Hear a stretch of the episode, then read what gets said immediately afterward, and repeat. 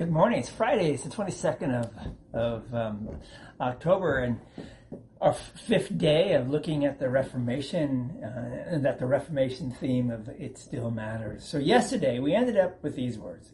God's grace reached into Amanda's young life at baptism, which connected her to Jesus' death and resurrection, gave her faith to hold on to Jesus, and brings her home to heaven safely.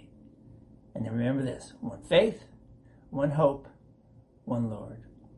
My mother, uh, Janet, died 12 years ago, and my father, Jack, 10 years ago. When I remember my mom, I remember her faith. She took us to church. She shared her faith with my sisters and me. Her faith in Jesus was there for her children to see. But my father was a different story.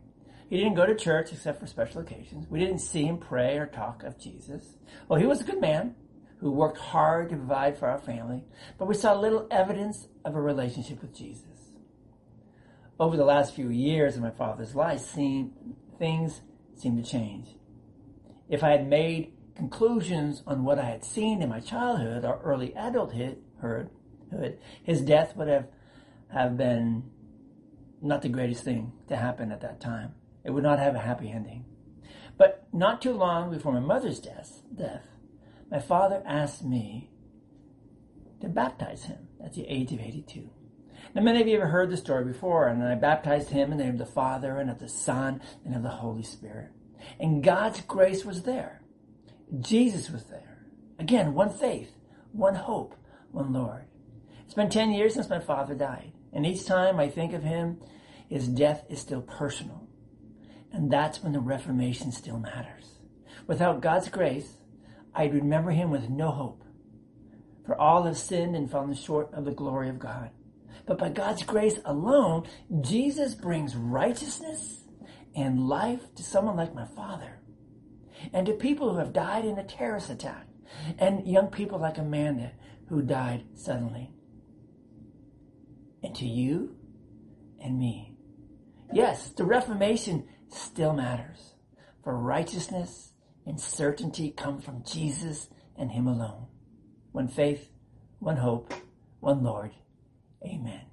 Let's pray. Would you pray with me? Gracious Heavenly Father, help us to never ever, the power of the Holy Spirit, forget one faith, one hope, one Lord, that being Jesus Christ.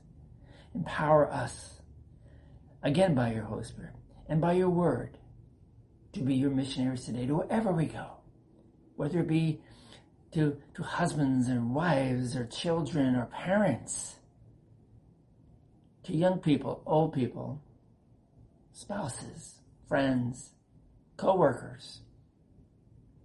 Open our mouths. Open our mouths to spread Jesus.